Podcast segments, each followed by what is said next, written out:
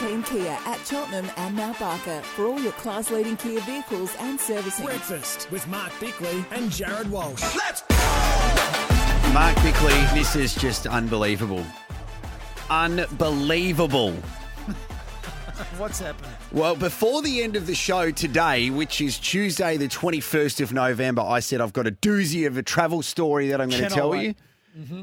And I just got a text from the person I'm about to talk about saying, doozy of a travel story, do you? Oh, don't say anything. No, I'm, I'm doing it. Oh, I'm doing really? it. Have you ever traveled with someone before that's a real confident traveler that, that kind of believes that they're better than everyone when it comes to traveling? You ask um. about their life accomplishments and they talk about their status credits when it comes to traveling? No, I don't have many friends like that. No, neither. Is that you? No, I've got a work colleague like that. Demoted him from friend to work colleague on the weekend.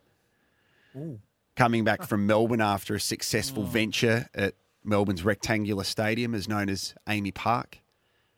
Did you ever see that footage of the journo in America? Her name's uh, in Australia. Her name is Amy Parks, and she did a report from outside AAMI Park. So she literally had to say Amy Parks from AAMI Park. Yep. Cool.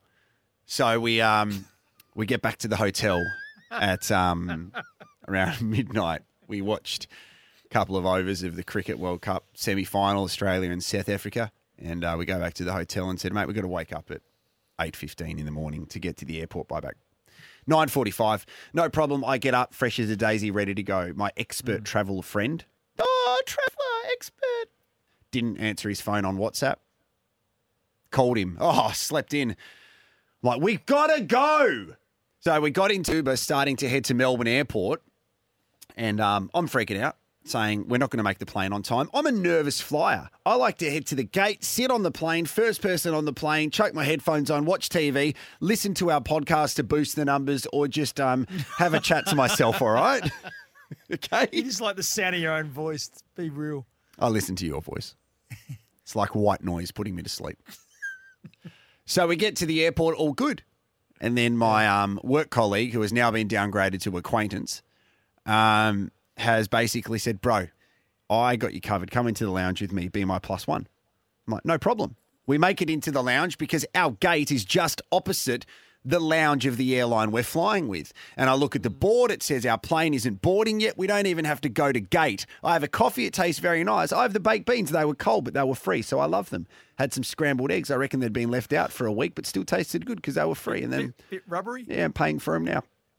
So the board changes to go to gate, and my uh, work colleague, who has gone to acquaintance and now downgraded to someone I've just met before, uh, he says, We're all good. So we sit down, have a coffee. He goes and gets some food, have another coffee. It still says go to gate. Didn't hear an announcement. All of a sudden, Mark Murphy, former Carlton skipper, walks in, shakes my hand. Jarrod, how you going? I'm like, G'day, Mark. How you going, mate? Good to see you. Wait, wait, wait. Can I just pick that up? Yep. Just drop that name there. What Hey, was that all about? Mark Murphy. I just wanted to come and say hello. Probably thought I was Chris Judd. Um, you're the guy that hosts the pet show in, in Melbourne. I had a cat once that went there. Oh, didn't realise Midnight Oil were playing Peter Garrett. Nice to meet you. I can't believe I'm meeting one of my uh, former Carlton players in Mill Hanna. What's he doing in the lounge? so, geez, Michael Klim's had a really bad life. so, um, anyway, the, the thing vanished from the screen. It had vanished from go to gate to nothing. So I went up to the desk and I said, Excuse me, sir, gentlemen, um, what's happened to our flight? They said the flight's left. Sorry? What? The flight had left. I said, I did not hear the announcement. And the bloke, in the most passive aggressive way, said, oh, That's what they all say, mate. Oh, really? Yeah. And I said, I'm not just saying it. Anyway, how do you explain this photo where it says go to gate? And the guy said, Well, you're going to have to take it up with Melbourne Airport. So I've looked at my work colleague turned into acquaintance, turned into somebody I used to know that's now just a person at the lounge.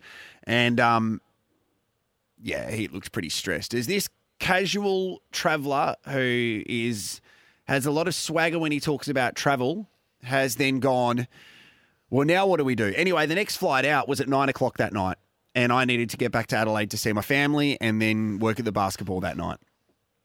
So the uh, expert traveller then booked a couple of tickets on another airline, Mm. which we thought would be okay and the boss would have no problem with until we received a phone call from the boss. Seemed pretty good. Hung up the phone, said, You owe us a drink, no problem. Followed up with a text message that said, If I knew the flights from Melbourne to Adelaide one way were going to cost $2,000, I would have left you expletives in Melbourne. Two thousand dollars. $2,000. Wow. So What are you doing? We've that's an expensive flight. gone to the other part of the airport where the other airline was, started making our way to the gate, and um, the expert traveler's like, "Oh, we got time to go to the lounge." Went to the lounge, and Did then I, to stick it up his jumper. Or? well, I made a call and I said, "Look, mate, I'm going to the gate. I'll meet you there." And then there was still a bit of banter of, "Oh, we still had time for another drink," and I wasn't in the mood for talking. So. Well- how did I make it up to the um, person who ran the events company that I felt so bad for? This is how I did it. He is a mad Hawthorn supporter. Mad Hawthorn supporter. I want you to listen to this, how I made it up for him. Nodder, Ruffy here, mate. Hope you're well. Uh, look, I'm just sending you this to apologise for what Jarrod did by missing his flight. We can't argue with him. The boy is from South Australia, so he's half an hour behind. I understand he stuffed you round. He stuffed all of us round, so don't worry. Maybe buy him a Hawks membership. That'd really stuff him round. Only bloke in Adelaide, works for the power, works for everything that's involved in South Australia, Thunderbirds, 36ers, Adelaide Reds, whatever they're called. He's really, really sorry. Look after him. He's a simple individual. Cheers, mate. So, in between all of those birds, that was Jarryd Roughead who sent him a personalised message to say, Forgive me. So what's Ruffy doing? I thought he's at the Saints. yeah, I just needed a favour from Ruffy, and I owe him now for the rest of my life. Oh, there you go. So I made it back, and um, I'm never going in a lounge again or travelling with this said individual ever. Yeah, well, I was just contemplating my flight. I've got probably an hour at the airport. I might go in the lounge, but I'll keep an eye on the on the board. Really, This is my fault as well because I Poor by caved to I caved to peer pressure. I should have said I'm not going to follow these footsteps of being a casual and swagger filled uh, traveller. well, should have just when it said boarding, like go in there and have your Didn't say Of, boarding. It said go to gate. yeah, well, The other Oh. one said boarding. which other one? All the other cities, and that's what that dick of the person who worked at the um the Mate. airline. Sorry. I'm hearing I'm hearing a lot of excuses here. Like take personal responsibility. It's you had a ticket. The plane said it was leaving at this time. Yeah. Just get on the plane. There's another part of the story I can't talk about, but you've seen the video, and that's what I had to deal with. The people I was sitting next to on the other flight. I'm saying nothing. Hello, darkness, my old friend. Hey, but I'm back now. You're back. You got to travel today. I do. I've got to travel, and um, you wouldn't think it'd be very busy. Melbourne to Adelaide, middle of the day. Probably have a couple of- Oh, luck. Probably have a couple of spare seats next to me, surely, wouldn't I? if you're going, if you're flying between Melbourne and Adelaide, you're flying either in the morning to go to a. You're not an expert traveller, mate. I hope that the person sitting next to you is the guy that's gone into hiding ever since this happened. right in front of me. Right in front of me. And I hope he's actually sitting behind you so we can say, I can't believe Mark Bickley's sitting. Right in front of me. Right in front of me. Hey, enjoy the podcast. We had a good chat today with Charlie Edwards, who has been uh, signed to Adelaide, which is awesome. Courtney Cramey on the mark. You gave us a really good insight into your facial hair, but also, most importantly, the draft as well. So, Bix, I love you so much. Mm, Thank you, Jarrod. Hope you enjoyed the podcast, everyone. What about I love you too? No, I'm not. I'm not into the whole love thing with my male friends. See ya. Your local tyre power. Holiday getaway sale. Get four for the price of three on Falken Wildpeak all terrain tyres. Morn Team Hyundai at Port Adelaide. All your family needs in a vehicle built for tomorrow that's here today. Breakfast with Mark Bickley and Jarrod Walsh. Are you ready? Are you ready? Are you ready? Are you ready? Let's go! Two minutes past six. Good morning to you on this beautiful Tuesday, the 21st of November. We're here thanks to Tyre Power, your family first, and everyone's talking about Morn Team. Mark Bickley, I'm sitting in Studio Lumo at the moment, powered by Lumo Energy SA, but I'm looking down a camera, looking at a computer screen, and looking at your beautiful face because you are fresh from the AFL draft. Good morning. Good morning to you, Jarrod, and everyone that's tuning in. Yes, it was a pretty big night in Melbourne last night uh, at, uh, Marvel Stadium where the, the uh, draft was held. And I must say, I quite enjoyed the atmosphere they uh, tried to create last night. So, all of the uh, the young draftees, the top 20 picks were invited, and they're allowed to bring along 15 of their family and friends and mates. And so, a couple of nice moments last night where people got drafted to different clubs or they got drafted and stayed in Melbourne and there was big cheers, lots of fun. So yeah, I didn't mind it. Let's have a listen to the number one pick because we've been talking about it for the past 12 months. With pick one, the West Coast Eagles select Harley Reid from the Bendigo Pioneers and the Tongala Football Netball Club. So all of the arguments, all of the debate, everything can now be put to rest. He's going to be wearing the Guernsey of the West Coast Eagles for at least the next two years. I think it might be three years now for the first round draft picks, but um, might, or might not have been changed yet. But it, it, it sounds like he's a he's a really solid citizen. He's a, a really uh, sort of laid back character. Uh, we'll hear from him in a second. He sent a message to the West Coast Eagles fans, but I just feel like he's one of these guys. He's super competitive. He just wants to get into the AFL system and show everyone what he's got. And I'll tell you what, it, there's a lot of guys who have gone to the West and everyone said, oh, he'll be back soon, but have stayed there because um, there's lots of opportunities over in the West. You know, even even Chris Judd, who did come back, he gave him a good seven or so years, won a Brownlow and won a premiership. So I, I think that uh, Harley Reid – might just settle in. And if West Coast start to improve in the coming years, he might just want to be a part of that. But here's his message to the, the fans of the West Coast Eagles. G'day, West Coast Eagles fans. It's Harley Reid here. Um, super stoked to be on board with the West Coast Eagles. Um, I was super grateful and honoured to head over west and enjoy the, the perfect weather. Kicks ass and over here in Victoria, so keen to get across and get in with the West Coast players. Um, they got a great young core group there and senior boys we've got a lot of experience there, so can't wait to get over there and get stuck in. Yo. Yo. Just chucked yo, a big yo bro. at the end of that.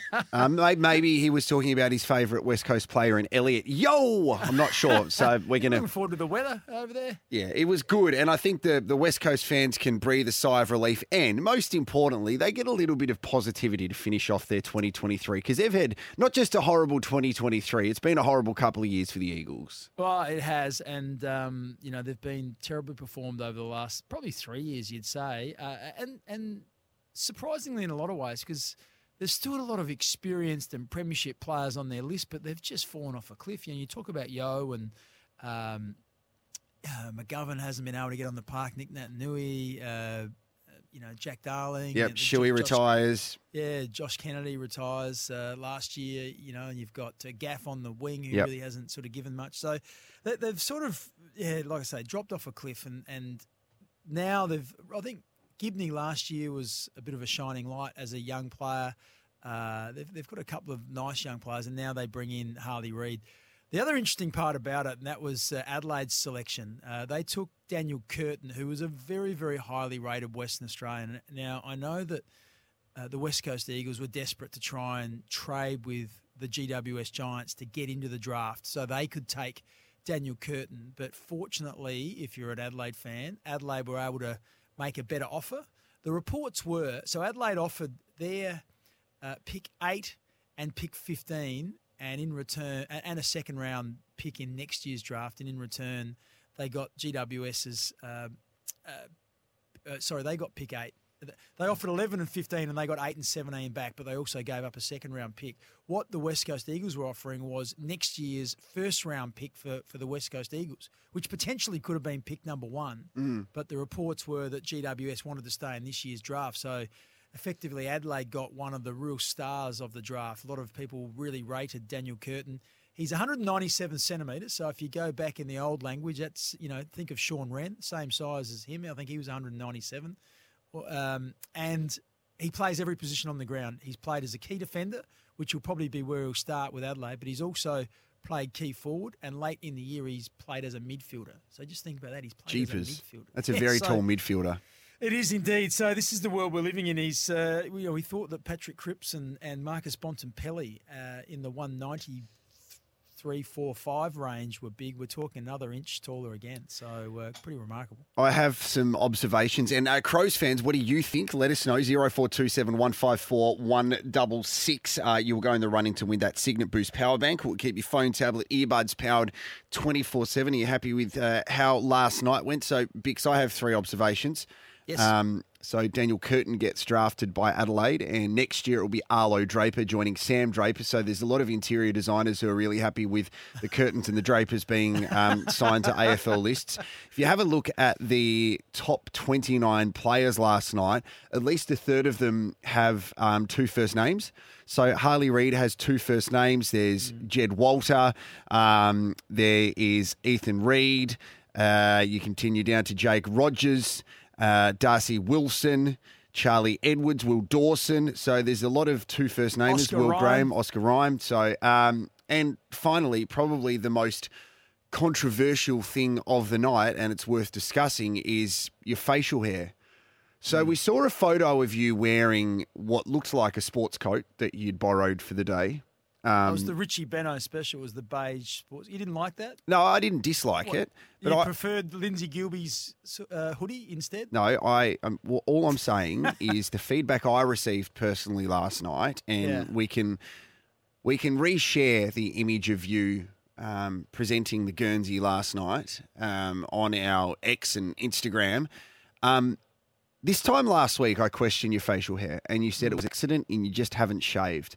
Yeah. Last night was the proof that you lied to me and that you are trying to have stylish facial hair. It's not an No. accident. It's not patchy. You didn't forget to shave last night. You left it there Absolutely. intentionally. Well, I didn't forget to shave. I just couldn't be bothered shaving. Like I disagree with that. You are Mr. Perfect and you knew you were going to be on broadcast and have photos taken. This is you doing something with your facial hair, midlife crisis style. Is it, that, is it that important? Is it? Yep. Like, you come in unshaven often. You're unshaven right now. That's Th- that that's fine, but I own it. So you need to admit to me that you are actually trying to grow your facial hair, and it wasn't a couldn't be bothered, or I just didn't have time. And last night, I think it looks good, by the way. So I'm not bagging you; it's a compliment. But you're doing it on purpose now. You're trying new stuff. well. All I'm doing is is I'm about to go on holidays. You and I don't have long to go. Well, another week and a half to go, and then got a little bit of time off. So let's just let it go. See where it, see where it leads. So you are. This is a- an admission here that you have led me up the garden path, and you are No. trying something with your facial hair. Well, the admission is is that I'm just it, it doesn't float my boat having a shave every couple of days. So I just let it go, and if it's if it's not too much hassle, and it, nobody cares, just let it go. I It's- like that's- it. That's life, isn't it? Like just go with the flow. I like it. If you want to have a look at Mark Bickley's facial hair and comment, 0427 154 166. We're in Studio Lumo, powered by Lumo Energy SA. A huge thanks to Chemist Warehouse, too. You can rush into Chemist Warehouse for the Christmas fragrance sale, which is on now. Plenty of sport to cover. Um, we will be speaking to Courtney Cramey from the Adelaide Crows, who had a big win over the weekend, and they are preparing to hopefully get another win and face off in another grand final. We'll also chat to one of the draftees from the Adelaide Crows, number 21, Charlie Edwards. We'll speak to him just after 8 o'clock this morning, which is going to be fantastic, Bix. It is. Charlie's a 191 centimetre midfielder who's a nice kick. He's got a turn of foot as well. So that is really nice for Adelaide because they've been desperate for that style of player. So Adelaide seemed to fill a number of needs last night. One, the big tall defender, and also someone who can play multiple positions, but also Charlie Edwards, who uh, uh, is able to play that sort of big bodied midfielder role who gets forward and kicks a goal. So some some nice work, and they'd be pretty happy. Just got to fact check our newsreader as well, who said that uh, Corey McKercher went at number two for North Melbourne, which sounds like Corey McKernan, but it's actually Colby McKercher. I thought all the North Melbourne fans were thinking, far out, Corey McKernan's back playing football. this is they've gone for the uh, overaged recruit rookie, which is wonderful. Um, look, if you want to call us, please do one 736 736. Going to be a gorgeous day today. 24 degrees. It's E SENSA breakfast. Good morning. Tyre Power, Australia's biggest independent tyre retailer, keeping you safe on the roads. Tyrepower.com.au. Morn Team Hyundai at Port Adelaide. All your family needs in a vehicle built for tomorrow that's here today. Breakfast with Mark Bickley and Jarrod Walsh. Are you ready? Are you ready? Are you ready? Are you ready? Let's go! 17 minutes past six on SEN SA Breakfast. Energy from an Australian owned company. That's Lumo SA. We are in studio Lumo, thanks to Chemist Warehouse. Rush in there for the Christmas fragrance sale, which is on right now. Um, our text line is 0427 154 166. A few texts flying in, having a look at social media last night, Bix, after you uh, were sporting what can only be described as aggressive facial hair whilst uh, presenting the Adelaide Crows new draftees with their Guernseys. Uh, just a, a little bit of feedback already. There is one that says, What's going on with Bix? Is that a day 20 Movember Mo? There was also one saying, Who is Yeah. the porn star presenting the Guernsey to the Crows draftee last night? So there's a bit of feedback. It is now on our X and our Instagram if you want to see it. So it's it's good. You looked, and the, the sports coat was very kind of spring spring racing carnival esque. Well, they said sort of it was smart casual, like I said. But when I got there, amongst others, um, they, they weren't all that smart. So I don't know. I think it was very good, Mark Bickley. All right, we want to do something a little bit different this morning. Um, alongside ACET Transport Solutions, don't send it. ACET, uh, now they used to be known as ACET Couriers, but they are so much more than couriers. They are amazing. They've got South Australia covered. Don't just send it, ACET. This is basically what's ACE.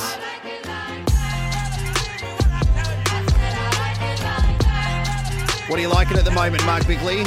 Well, uh, as much as I didn't like the result last night uh, with the Redbacks, they played in the Marsh Cup, the 50 over match. They lost with three balls to spare last night. What I did like was the return of youngster Liam Scott. Liam, excuse me, Liam Scott is um, 22 years of age. He's uh, been out with a broken hand, but he's a, a talented young all rounder, which the uh, the Redbacks are screaming out for.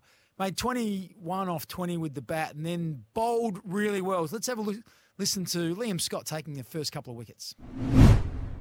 Philippe on strike.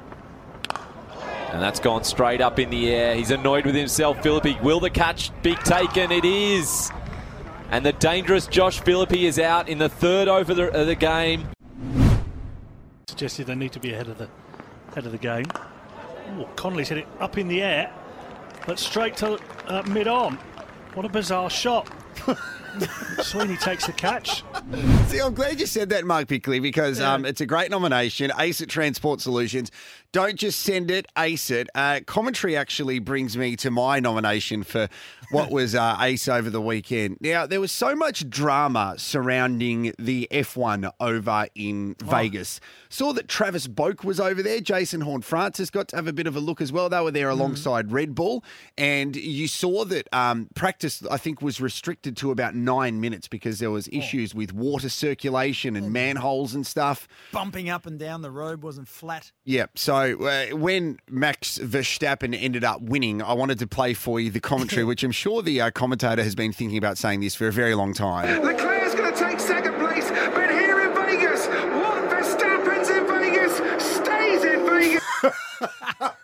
it's, it's not bad. I mean, it's not great, but it's all right. Yeah, it's not bad. And then then they crossed to to uh, Max on the microphone, and he talked about uh, "Viva Las Vegas." Yeah, they just they've, that. they've had them so- all written down. So look, that's um that's certainly very predictable what happens in the F1.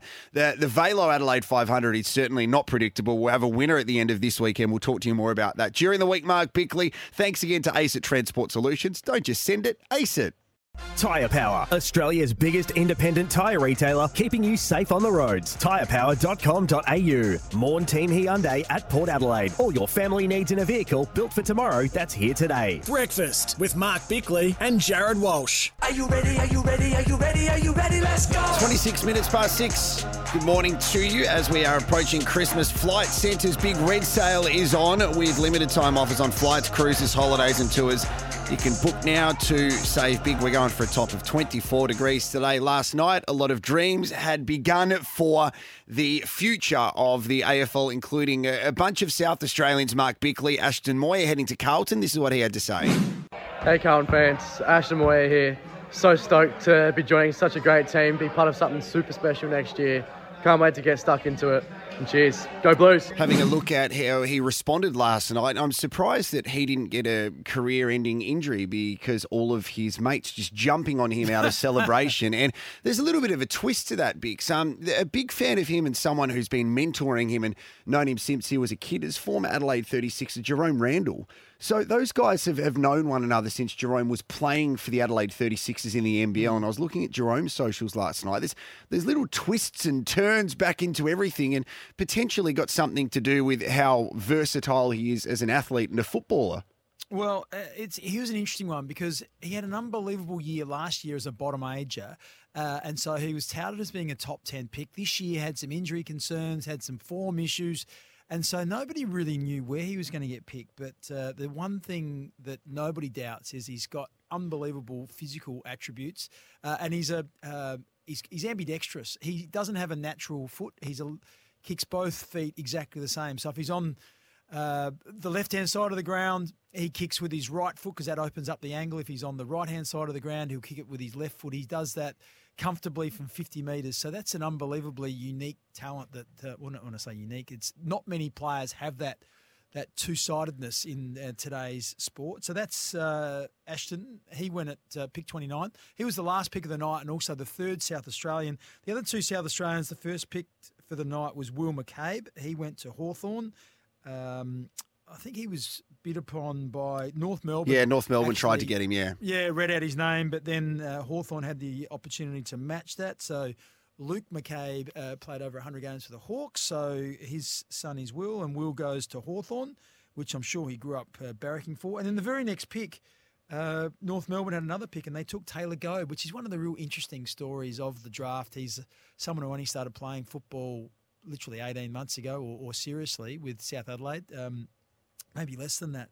Uh, uh, but he's 206 centimetres. He uh, performed amazingly well in the draft camp, in the, the speed aspect of it, uh, and also the 2K time trial. So he's got some big upside. And there's something that he said in his post draft interview that I want to play for you after the news because I, I think it's going to please the North Melbourne fans, but it also will give a lot of hope to clubs who are recruiting players from states that aren't their own. And that really uh, has stood out for me. We're going to play it for you. Crows fans, what do you think?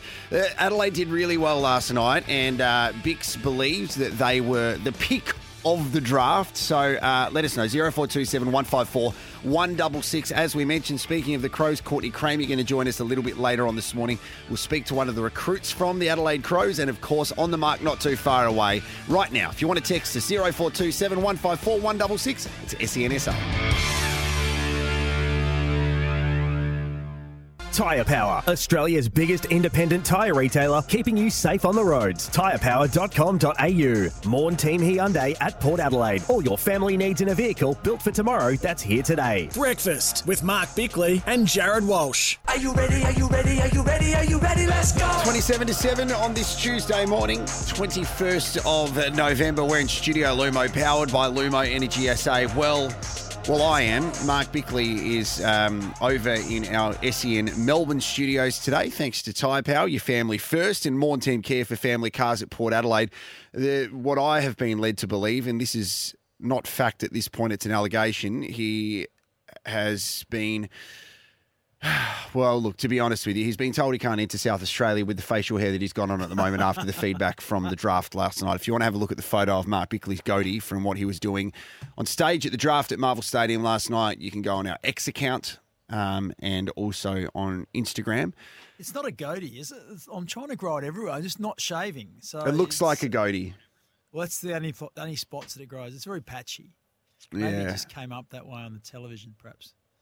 Yeah, the It only up feedback. there once. Like, Feedback was very direct, wasn't it? it? It actually looked like, to be honest with you, with the jacket that you were wearing, Yeah. it looked like you had pinched Jordan Dawson's best and fairest jacket, and you thought you were going to rock up wearing an Adelaide Crows club champion Well, jacket. The the, uh, the yellow jersey. I've gone with the, and there was more. It was beige. It's sort Mm. of yeah, Fit your ivory. personality. It was I was channeling Richie Benaud. That's what I was going for. That was- no, it was really good, mate. Well, Um, you know, but you know what? You you wear your sports t-shirt and your and your, your baseball cap. You know, you you would have looked great. I would have looked hideous. I'm not saying I would have looked good. I'm just saying take some pride because you are the pride of South Australia.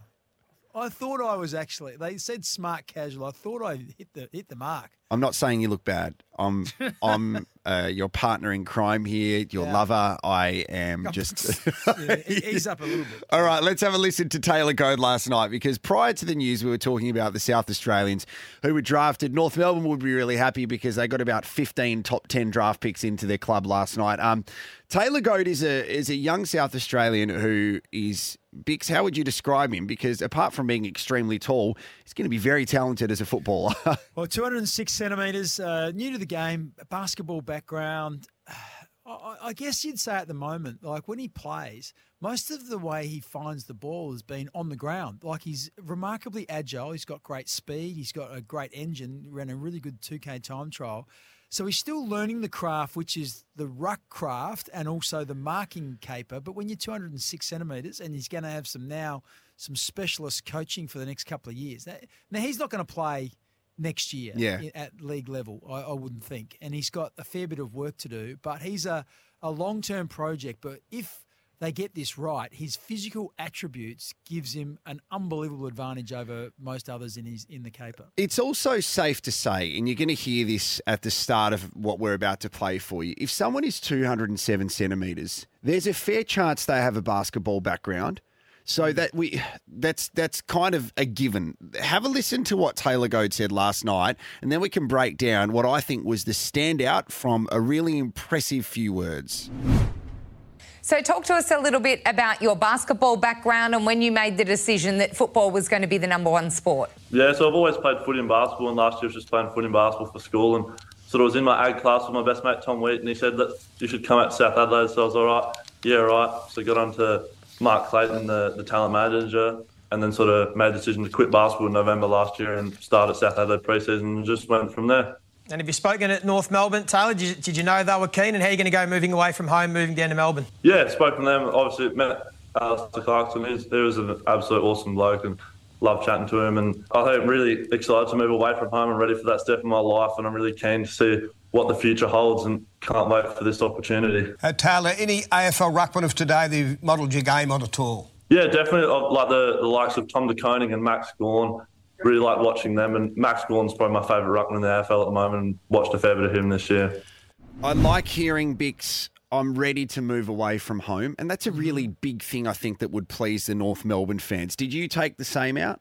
Yeah, absolutely. You, you want players to embrace that and and look at it as a positive. And this, um, you know, there's lots of worse things to do at 18 years of age than to move into state and have a crack. People do it all the time with a job, take a gap year. Yeah. Some people go overseas, do lots of different things. So um, I, I love that positive attitude, but each to their own. Some people are real, uh, very much family oriented and, and want to stay surrounded by their loved ones, and that's fine too. But uh, that's these are the type of the things that, that recruiters are looking for when they do this interview process. That's Yeah. why they go in, in depth as much as they do. They get a bit of an idea about the players that embrace that sort of stuff and the players that may not embrace it. So it's going to be. Um, I'm going to really watch uh, Taylor closely. I can't wait to see how he goes and hope he has a you know a long and fruitful career at North. Uh, before we get into our sports update, 0427 154 166, another bit of rumour coming through on the text line. This one from Tom in Mile End who says, How about the head wobble from Mark Bickley having a reserve park at Morphettville on Saturday? I walked past it and I couldn't believe what I saw. Is this fact or fiction, Mark Bickley? No, this is fact. It's rather. I found it uh, rather funny because um, I was the MC at the races on the weekend for Legacy, which is a wonderful charity. So uh, was was happy to uh, help out there. And they said we've organised a car park for you in the Morphettville Junction car park, but I had to get there at eleven o'clock, really early, to be briefed and you know before the first race. So there was about a thousand car parks.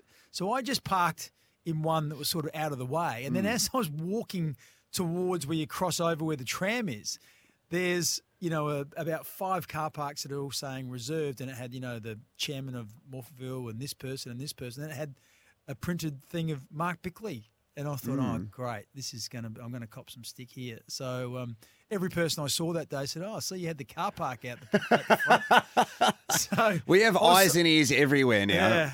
You can't a very good escape. Mm. anything. Oh well, I'm glad, and uh, actually have a reserve park here at E SEN SA2. So that's been taken this morning though. By who? Oh, that doesn't matter. That's, it doesn't matter. I've given it to my family so they can go Christmas shopping today. It's fine. Let's get into the sports update because there's plenty of sport floating around. Um, as we mentioned, Courtney Cramey is going to join us a little bit later on this morning, uh, and we're looking forward to talking about the Crows who bounced back from that disappointing result to Brisbane last weekend. Bix, what else is happening in sport? I just have one quick query around uh, when when Adelaide traded up with GWS to get to pick eight to take uh, Daniel Curtin. They also uh, threw in a future second round pick. Adelaide had two future second round picks because of the the trade they did with Melbourne with uh, uh, McAdam. So. Adelaide didn't have to give away one that they, you know, only one that they had. They had two, so they gave one of those away. Anyway, just cl- clarifying that. You can Uh, make the perfect cup of coffee with Brasilia coffee. Let's get into the sports update. Yes, now the Socceroos are determined to stay focused when they face Palestine in their away World Cup qualifier. Graham Arnold's charges take on Palestine in Kuwait on Tuesday night local time, which is uh, 12:30 a.m. Wednesday morning. Determined to maintain the perfect start to their campaign. The match will be at Jaber Al-Ahmad International Stadium, which was originally uh, scheduled to be held it was originally scheduled to be held in the West Bank, but it had to be moved due, obviously, to the escalation of violence in that region. The Socceroos have announced they will donate a portion of their match fees towards Oxfam's humanitarian efforts in Gaza. So, um, a lot going on over there. Hopefully, Gaza. do- Gaza. Gaza's sorry. the footy club. Exactly. Yeah. Sorry, I just realised that when I said it. Um, but hopefully they can stay focused because there's a lot, lot of stuff going on, and we're talking about the the Socceroos staying focused. How how could the Palestine team imagine what's going on in their world? So for them to be trying to uh, do what they do is quite remarkable, really, when you think about it. Now, I don't want to make light of it, but also the Gaza Footy Club could do with as many donations as possible as well because they uh, certainly need the money. Um, and, and actually, I'm going to hold on to this right now, but I was in, um, where was I? Melbourne for the Socceroos on Thursday night, and uh, something that happened after the game is going to be my nomination for the good stuff a little bit later on. Get over the road faster, 13, 27, 27. It was something that nobody would have seen out on the ground, on the pitch. It was afterwards, which I absolutely loved. So hang on to that one, Mark Bickley. I will. I'll, I'll wait with bated breath. Uh, the other news in uh, football is Australia's first ever footballing national second tier, which is the NST, will launch as a home and away league featuring Preston Lions, South Melbourne, Avondale, APIA Leichhardt, Marconi Stallions FC, Sydney Olympics, Sydney United 58. Five eight, I don't know, and Wollongong Wolves as its foundation size. Now, tell us about this and how this is going to work. Well, it's, it's interesting because there was a couple of Adelaide clubs which put their name forward as well that they did want to get involved. I think Campbelltown was one of them. I'm pretty sure. But these semi-professional teams, uh, that means that they are one step closer to a place in the A League men's competition. The thing that I'm querying, and I'd like to get a little bit more info on, and potentially we can have a look at that this week. Does that mean if there's promotion and relegation, if say Touchwood it never happens, Adelaide United finish bottom in 2025, does that mean we will not have a team in the A League men's competition? Or with the inclusion of a couple more teams to the original ones in the second tier, will a South Australian team be put in there? I'm not sure, and I don't want to be too negative about it. And I guess that's what happens with football. But when you are in Australia and the way that the country's so spread out when it comes to our sporting teams, we can't go without a professional team in the A League mm. men's competition. Yeah, it's it's not quite where it you know where we think about the, sort of what happens in the English Premier League, Yeah. for example. So I'm not sure where it gets to. There is talk that in the next couple of years they will add to it, certainly from 10 to 12, and then maybe some more. But um, there's a fair bit of work to do. But anyway, it's a start. It's a start. They've got a second tier team uh, or competition going. Uh, and just finally, uh, unfortunately for the Redbacks, Sam Whiteman scored a maiden one day uh, Cup century to guide Western Australia to a four wicket win over South Australia at the WACA ground last night. Now, this was a really close match. In, re- in reply to South Australia's seven for 279, WA reached the target with just three runs to spare. Whiteman's unbeaten 137 was off 124 balls. Henry Hunt won't like this, but uh, unfortunately, he dropped both Richardson and Whiteman in the 47th over. They were both there to the end, and unfortunately, it's a missed opportunity for South Australia. Daniel Drew top scored for SA with 84 off 96 balls, while while Lloyd Pope took three for 59. So a return for Lloyd Pope, and as we mentioned, um, Liam Scott took two for 33 of his 10 overs. He was very good at the start of the innings. Just briefly on Adelaide United as well, Bix, they announced overnight that uh, they have signed a player for the rest of the season. And we talk about grassroots football. Austin Ayoubi is a player from Metro Stars. So uh, he's a young player who was at Metro Stars um, who finished top of the uh, NPL here in South Australia this year. And that's a really good story as well. Another indication that um, Carl Veart and Adelaide United are having a look back into South Australia if they want to sign talent. So it's a really good indicator, and congratulations to um, Rob Rendy and the whole Metro Stars team that they get a player once again who is representing Adelaide United. Um, a couple of texts coming in on the text line 0427 Dracos says, just wondering how the Las Vegas Grand Prix can light all the casinos up. Anything, everything lights up. Adelaide hits 42 degrees and we have a blackout. That's pretty good. I like Verstappen. When they did the launch, he said it was like a circus and we're the clowns in the circus. How about that? That was a bit of a whack, but then he won the race and he was pretty happy. Viva Las Vegas, he was saying. Let's have a listen to the commentary again. Leclerc's going to take second place, but here in Vegas, what Verstappen's in Vegas stays in Vegas. And uh, this one from Luke. Good morning, lovers. Um, even though North Melbourne cleaned up in the draft this year, let's just estimate for a laugh when they'll next make the finals. Bix, can you have a think about that? Have a think, all right? I'm going to give you a few minutes to think about it. When we come back, you can give your prediction of when North Melbourne will next make finals. Our sports update uh, is thank you to Brasilia Coffee. You can make the perfect cup of coffee with Brasilia Coffee, available in Coles and independent supermarkets across SA. It is 13 minutes to 7. Next, Bix not only will give his prediction about North Melbourne, but go through the Adelaide Crows and how they fared in the draft. Tyre Power, Australia's biggest independent tyre retailer, keeping you safe on the roads. Tyrepower.com.au. Morn Team Hyundai at Port Adelaide. All your family needs in a vehicle built for tomorrow that's here today. Breakfast with Mark Bickley and Jarrod Walsh. Are you ready? Are you ready? Are you ready? Are you ready? Let's go! Eight minutes to seven on E SEN SA Breakfast. We are in Studio Lumo, powered by Lumo Energy SA. Mark Bickley has had no sleep. He's just been partying after the draft last night and celebrating a, a heap of players going not just to the Adelaide Crows, but also a bunch of South Australians being recruited. Three last night, and uh, Port Adelaide have their opportunity um, this week. Mark Bickley, and look, the big talking point from the draft wasn't Harley Reid, it wasn't Taylor Goad, um, it wasn't Charlie Edwards, who we'll speak to. It was your facial hair. And uh, more texts coming in 0427 154 166 saying if you have a look at the caption that the Adelaide Crows put on their X or Twitter account last night Yep. in regards to the photo that you had, it says looks just right. And there's no context to that. So the assumption is they are talking about your facial hair. Yeah, well, that's it. That's the way I took it. You know, Daniel Curtin obviously is there and he's a star, or you know, touted as being an, the next big thing. But um, yeah, maybe they were. But anyway, let's talk. Can I just ask one question about that photo? Sorry, before you talk about the Crows last night. Hmm. Were you standing about 100 metres behind Daniel Curtin, or is he just that big? Well, I hope so. I, I think I'm maybe a little bit behind him, but he's um, he's a big man, 197 centimetres. I, I did mistakenly say he was the same size as uh, Shaun Rehn, but Shaun Rehn was over 200. I just checked. But 197 is significant. That's probably six foot five in the old. Um, so First glance, it looks like he's wearing a Carlton polo shirt as well with the Crows curtsy in front of him.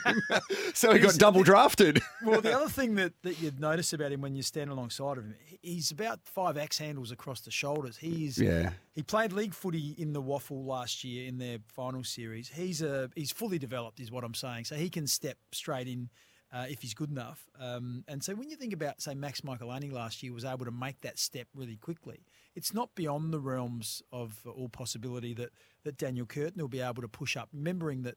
Um, you know, no Tom Doedee. There's uh, Nick Murray is still out as well with his knee injury, so there's, there is a need there for a defender. So he's he'll be keen, I'm sure, to put his best foot forward. So he was Adelaide's first pick. He went at pick number eight. Adelaide had to do a deal with uh, the GWS Giants to be able to uh, facilitate that deal. They swapped their picks 11 and 15. They got 11, 15, and one of their second round picks next year. And in return, they got back 8 and 15. And with pick 8, they uh, they took Daniel Curtin from WA. So he's 197 centimetres. I mentioned that, 95 kilos. Uh, plays in defence, has played forward as a youngster as well, and also has had a run through the midfield. So that shows how versatile he is. With their second pick, Adelaide took a, young man by the name of uh, Charlie Edwards. I'm just trying to find uh, where he was taken with pick 21 over the, overall after all the, the matching of bids and father son. So he's 191 centimetres, 85 kilos, played with the, uh, the, the Sandringham Dragons he is a really eye-catching player. He's a he's a nice kick, like I say, plays through the midfield. He's 191 centimetres. That's a that's a really good size. That's the same size as around Brodie Smith, so it's six foot three probably. Um, and he, he basically said he's a realist. He said, I know I'm not going to walk straight into Adelaide's midfield. He's played across half back as well, so he can play half back and then with the eye of potentially moving through the middle. But some of his highlights are really nice. He, he gets on the end of the play, kicks it really well, got a, a turn of foot as well. So when you think about Adelaide's needs through the midfield, a bit more size, someone who's classy, can use the ball, particularly ahead of centre. So that's a, a really good pick. And the final pick that Adelaide had, um, they had pick 27 and they used that on Oscar Ryan, who is a a 187 centimetre running defender as well. So bit of rebound off half back. Once again, 187 is that really nice size. It's um, you know six foot two, so you can play tall and small. And like I said, runs and rebounds and carries off half back, uses the ball well. So bit of the prototype of a lot of the halfbacks that are playing sort of at the moment. You've got to be a reasonably good size, you've got to have some speed, and you've got to be able to use the ball. So Adelaide filled a number of needs there. And just quickly, the other South Australians that went on the night were um, uh, Will McCabe was the first one picked. He went at pick, I'm just looking here, pick 19, Will McCabe. So he went to Hawthorn as a father son. Taylor Goad went at pick 20. He went to North Melbourne. And then Ashton Moir was the last pick of the night. He went at pick 29. He ended up at Carlton. All right, let's have a listen to Dan Curtin, who seemed to be quite surprised that he was going to Adelaide, where uh, their pick swap kind of shook up the draft last night. This is what he had to say. With pick eight, Adelaide select Daniel Curtin from Claremont and the West Coast Junior Football Club. Daniel, Mickey Ablett just said on the coverage, uh, you're a steal. Perth boy, you going to the Crows. Did you have any inkling that it was going to be the Adelaide Crows tonight? Uh, no, not at all. Didn't. Um, yeah, big surprise, but it would have been with anyone else as well. So yeah. What about you? You had an incredible year with Claremont. You, you played in the seniors at WAFL. That's got to be a great experience going into your first season next year. Yeah, no, um, it was absolutely awesome, and to um, win the premiership with all my mates at Colts was um, yeah great, and the experience playing league footy was awesome too. How'd that feel winning the uh, under 19 premiership with your mates there, and obviously you're moving on to the big league? Yeah, no, it's pretty cool. Um, it was a great experience, and yeah, very fortunate for it. So who do you model your game on? Uh, you can go forward, you can go back. You got a bit of pav about you, being the WA boy. Yeah, no, um, yeah, someone like Pav, just versatility across a lot of positions, something that um, yeah, definitely like to be compared to. Yeah. Well, Dan, congratulations, mate. You're now Crow. Appreciate it. Thank you. So there were a few yeah-nahs in there, and that's okay because it was his first interview. Um, now, Bix, I had a couple of questions for you. He was surprised. Um, do you think the Crows were surprised that he lasted that long? Because from listening to all of the experts leading up to uh, this draft, the conversation was West Coast might not even try and get Harley Reid because they love this Dan Curtin kid so much. So the fact he slipped down to eight was great. And does that then throw up the Crows' uh, mentality when it comes to how they were trying to recruit? Because obviously, if you look at the needs basis, and we were talking about this, they were looking for midfielders as well. But when someone like him pops up, there you go. Yeah, look, I, I think they had they have so many contingencies. I was really lucky to be sort of. I wasn't in any of the the real meetings that were going on behind closed doors, but I was sort of around the Adelaide. Uh, I was in their offices in Melbourne for part of the day, and and you're just sort of taking it in. And they were they were so many contingencies around. You know, if this player's here, and I think this was one of them, obviously that if if Daniel Curtin was there at at seven, because all the picks before that, whilst you can try and package up your picks to get lower down the draft, someone's got to want to give it up. So you've got to find someone that had a pick at, you know, like GWS at seven that maybe had their eye on another player that, that was going to still be there a little bit later on in the draft. So you had to get agreement from them.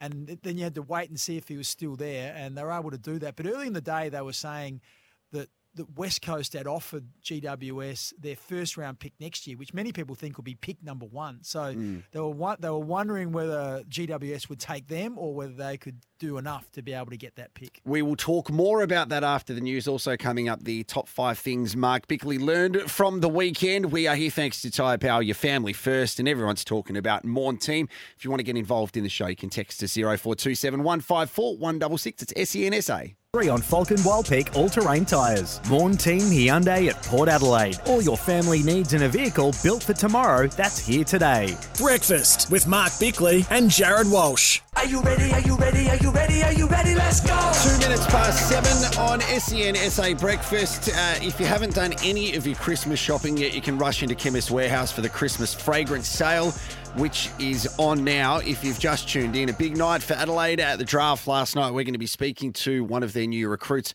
Charlie Edwards, at eight o'clock this morning from the AFLW. Courtney Cramey.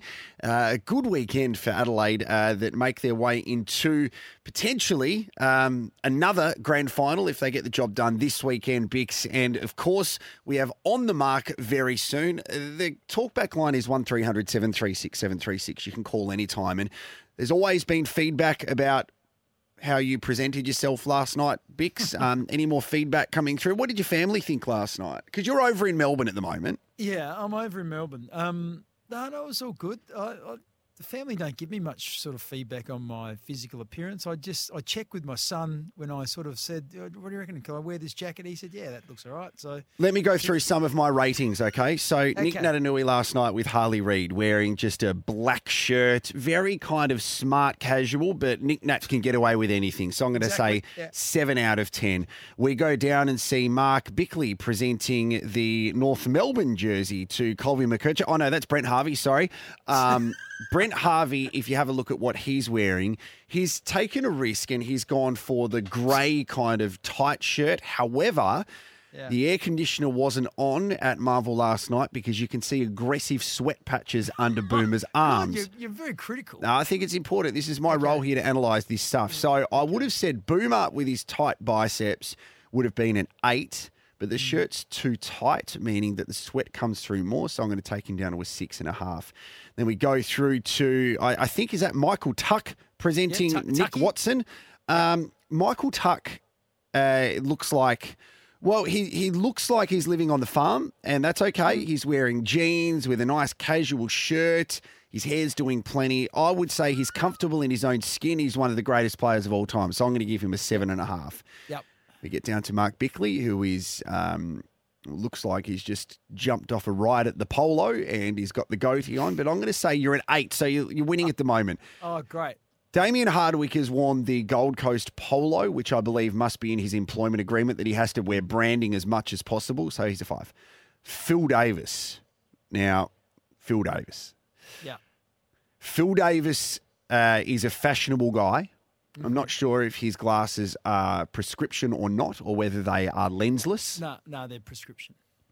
He is presenting the Guernsey, uh, the Guernsey to uh, Phoenix Gothard, the greatest name in the uh, draft last night. Phil looks like he has just walked off Wall Street and he's gone before going to after draft drinks. He needs to go and present to the Guernsey.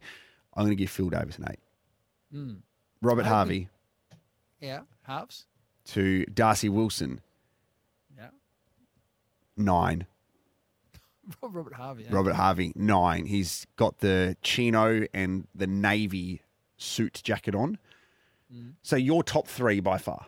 Oh, okay. I'm on the dais. No, well, that was the good part. There has a good chance to catch up with a few of those people. Phil Davis uh, had a good chat with Phil and um, Damien Hardwick, settling in nicely up on the Gold Coast, and they start training on Monday, as Adelaide do. So, a little bit going on uh, around the place, but most people pretty buoyant. It's like Christmas Day. You unwrap your presents, uh, and everything looks fantastic. Everyone got what they wanted, so everyone's happy right now, and we'll just wait and see what it looks like in three or four months' time. Well, it seems like uh, last night that the Crows got a surprise present from uh, the AFL. Well, they got a surprise present from GWS because they ended up with Dan Curtin, which they were really happy with. So that's wonderful. You know what? Let's find out what you learned on the weekend. One, two, three, four, five. Mark Bickley's five things I learned. Can I just say, uh, love the the ICC World Cup. Sat up uh, at night, watched it. We, I know it's a little bit um, old news now because everyone's sort of. I, I'm sure they've uh, replayed it and they've reminisced about it and talked about it, but it's the first time we get a chance to talk about it. But that win was as good as any win that Australia have had in the World Cup, and and I think it's as good as any representative win. Um, you know, I know the the Matildas had that penalty shootout, but I think this the scale of this away from home in front of 120,000, uh, you know, just rabid fans. The, the, the noise was just unbelievable and it was such a great atmosphere. But to produce the game they produced, the fielding was outstanding, the catching was outstanding, and then their sort of backs against the wall. And Travis Head, what a marvellous sort of innings he played, really well supported by Marnus Labuschagne, but just thought it played almost the perfect game. So just I just think that was the, the number one thing I learned across the weekend. Best performance by a, an Australian representative team and Australia's best ever World Cup win. Well, what about this though? And I found out this afterwards, Mark Bickley, after doing a bit of listening to some of the post match yesterday. In the city, in which uh, the venue was in, so in uh, Ahmedabad, Yeah, Ahmedabad. it's dry. So the Australian players had to celebrate with soda waters. Really? So, yes, it's dry there, so they weren't allowed to consume alcohol. That would have been fun. So I had to listen to a couple of people in the change rooms, and they were saying, "Yep, they're just celebrating with soda waters at the moment." So they had to get out of there to have a few drinks and celebrate. So a little bit of a fun fact for you after the uh, the Aussies win. Pretty sure they would have found somewhere to have a, have a drink. That'd be the uh, the Aussie way. So, they, like I said, they would have sort of got somewhere or found the place to uh, celebrate and probably still celebrating as we speak. But the second thing I learned across the weekend, Travis Head, how good has his tournament been now? When he had that broken hand and they picked him in the squad, some people questioned whether, you know, is it is it smart to bring him back in? He's not going to have done a whole lot of batting. He, I think his first game back, he made a century after having three hits in the nets. It's been quite remarkable. But man of the match in the semi final, man of the match in the final, just so remarkable in difficult conditions. And um, yeah, it was just absolutely unbelievable. Let's have a listen. He's probably the unluckiest man in the world. Um, yeah, I, again, it's yeah, something that I worked hard on. Um, yeah, I couldn't imagine getting 100. Couldn't imagine probably holding on to that one. Um, again, nice to hold on to something that's important, and uh, you want to look after your teammates. You want to contribute. Um, to be able to do that uh, on, on a big stage in front of a full house under all that pressure is is a nice thing to that I'll be able to look back on later in my life.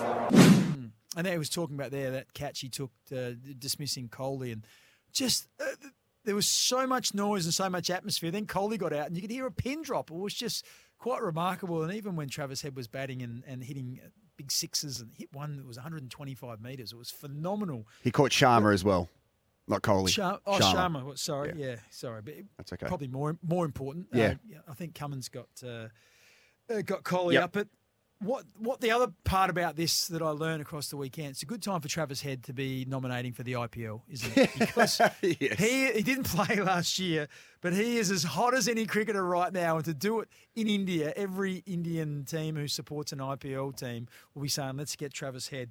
So that's the second thing I, I learned across the weekend. The third thing I learned is the 36ers. I think backs to the wall again, uh, under all sorts of pressure. The coach is feeling the heat. They were able to find a way, and I'm keen to think or hear your thoughts, Jarrod, on on the win. That's a pretty gutsy performance. I've never seen a game of two halves like that, Mark 18 Bickley. points behind, were they? Something like 18 points at halftime. That first half uh, was probably the most dissatisfied I've been with an Adelaide 36ers team before because both teams were really poor. It were it, it just seemed really um, calm and relaxed, lack of effort, where the 36ers would try their best to get a bucket and Southeast Melbourne would run up the other end and score really easily. And it, it brought back memories of one of our first home games of the season where they got pumped by the Phoenix. So to do that and turn around and to see what um, DJ Vasiljevic has been able to do, I think he brings a bit of mongrel to the team too and a bit of passion that they have been lacking. So, um, yeah, it was really good.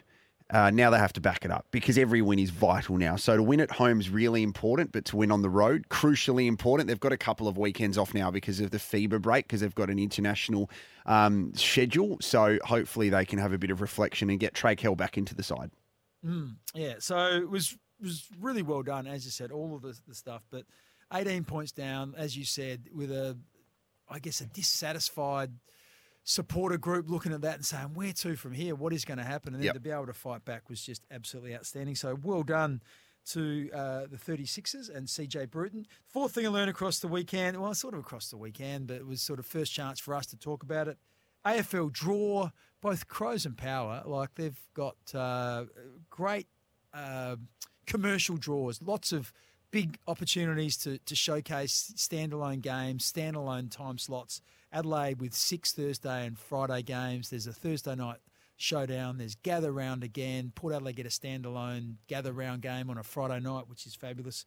That's uh, prime time for both the local te- teams, which is outstanding for them and gives them every chance to showcase what they can do. Mhm. And the, and the final thing across the weekend that I learnt was the AFLW.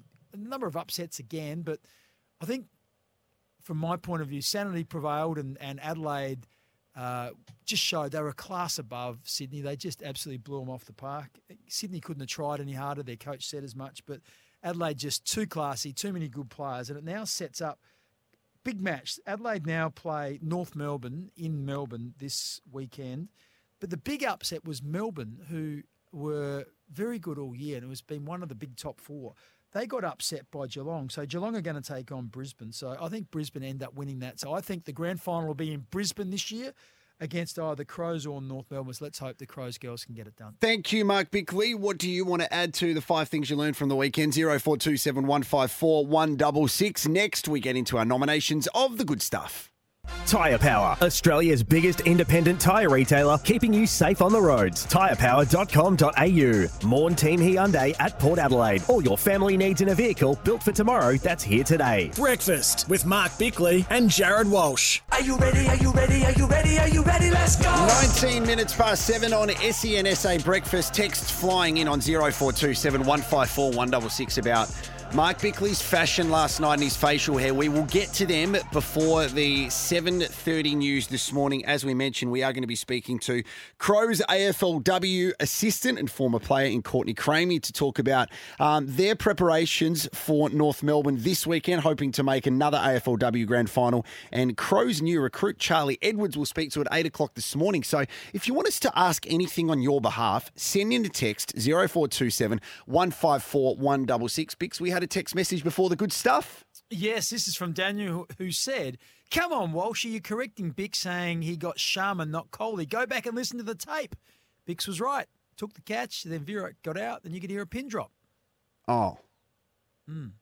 Oh, so what Daniel's saying is that you you didn't say that. That he, he caught. oh, you're Coley. saying. Oh, okay. All right. So I'll just go back to the tape. And there he was talking about there that catch he took uh, dismissing Coley and Oh. Oh, sorry.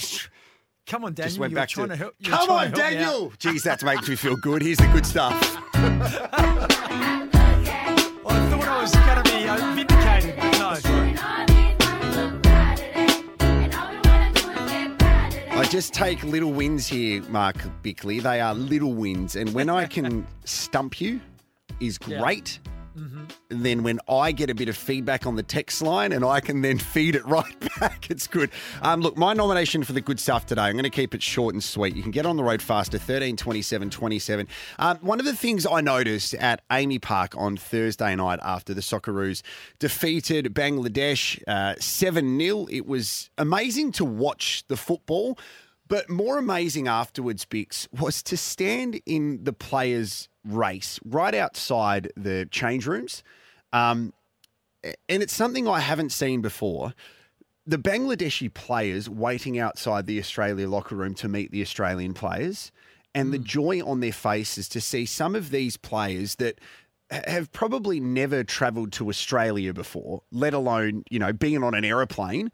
Um, them waiting to meet Harry Souttar, one of the guys that I was standing next to, was almost in tears when he got the opportunity to meet Craig Goodwin.